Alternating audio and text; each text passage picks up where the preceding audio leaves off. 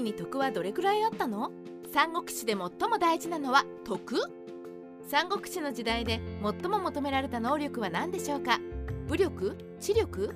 それともいろいろな意見があると思いますが筆者は徳であると思います。もちろんいきなり徳とか意味不明なこと言われてもと思う方もいるかもしれませんね。そこで今回はこの徳の説明と合わせて人徳の人と三国志演義で描かれている劉備の徳についても解説をしていきたいと思います。徳って何さてまずは徳についてかなりざっくりとした説明をしていきましょう。この徳というのは宗教観点が強いものになりますが目に見えるものではありません。個々の能力とも言うべきあえて同じようなものを挙げるとするなら実績名声カリスマ出自もだいぶこの徳に影響を与えるものとなります。皇帝はこの徳を多く持っているからこそ皇帝となっていました。なぜなら徳がある人が国を治めることで国が繁栄するからです。しかし逆に皇帝の徳が下がってくると国が乱れてしまいます。そして黄金の乱より少し前から国は乱れてきていました。つまり漢王朝の皇帝の徳が低下していると当時の人々からは思われていたのです。ではこの徳が重要だと思われていたことがわかるその出来事を説明しましょう。徳が重要なことがわかる出来事。一番わかりやすいのが義の宗妃が文帝となった時でしょう。漢王朝の徳が低下して国が乱れていく中宗妃の父である曹操は乱を治め国を盛り立ててきました。つまり曹操の徳が上がってきていたんですね。この徳は跡継ぎに引き継がれていきます。だから王朝の皇帝は跡継ぎがそのまま帝位につけるという世襲制が成り立つのです。だから宗妃の徳も自然と高いものに見られていきますがそれでも宗妃は禅譲という形をとって皇帝の位を譲られることになりました。無理やり奪い取ったわけじゃないよアピールですね。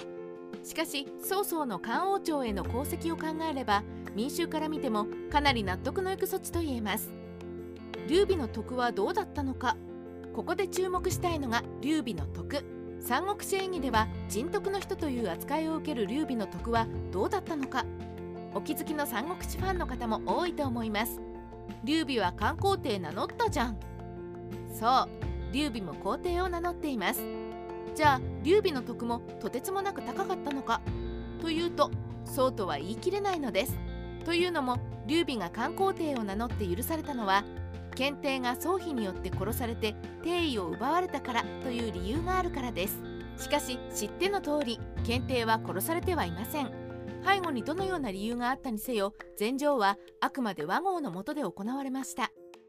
この時になぜか蜀では検定は殺されて帝位を奪われたということになってしまっていましたが当時の蜀の存在理由にも等しい漢王朝の復興からすればこれはこうせざるを得なかったのではないかと筆者は思っています。でなければ漢王朝と共に宗妃の下につかざるを得なくなりますからね。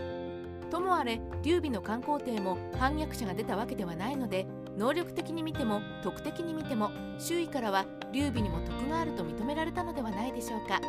事前に漢中王を名乗っていたことを考えるとここでも劉備の運の良さを感じさせられます。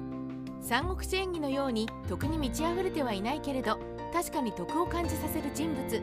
それが筆者の劉備感です。徳がないとこうなっちゃう。とても良い例。ちなみに徳がないのに皇帝を名乗るとどうなるか。に関しては演術が分かりやすい例ですね。演術は皇帝を名乗ってしまいましたがそのラストは悲惨なものです。周囲から一斉に貧縮と反感を買ってしまい演技では民衆からもひどく嫌われたように描かれるほどです。これを見ても当時の徳を民衆がどう見ていたのかそれを感じることができますね。目に見えない曖昧なものであってもこの当時徳は名君として必要不可欠なものだったのです。三国志ライター千の独り言。今回はちょっと趣向を変え徳について解説をしてみました。曖昧なものですがこの観点から三国志を見ていくとここでどうしてこういう行動をしたのかどうしてみんなこう考えるのかが影響されていて別側面からも三国志を楽しむことができますあえて劉備を引き合いに出しましたが皆さんもお気に入りの武将の徳について考えてみてくださいね。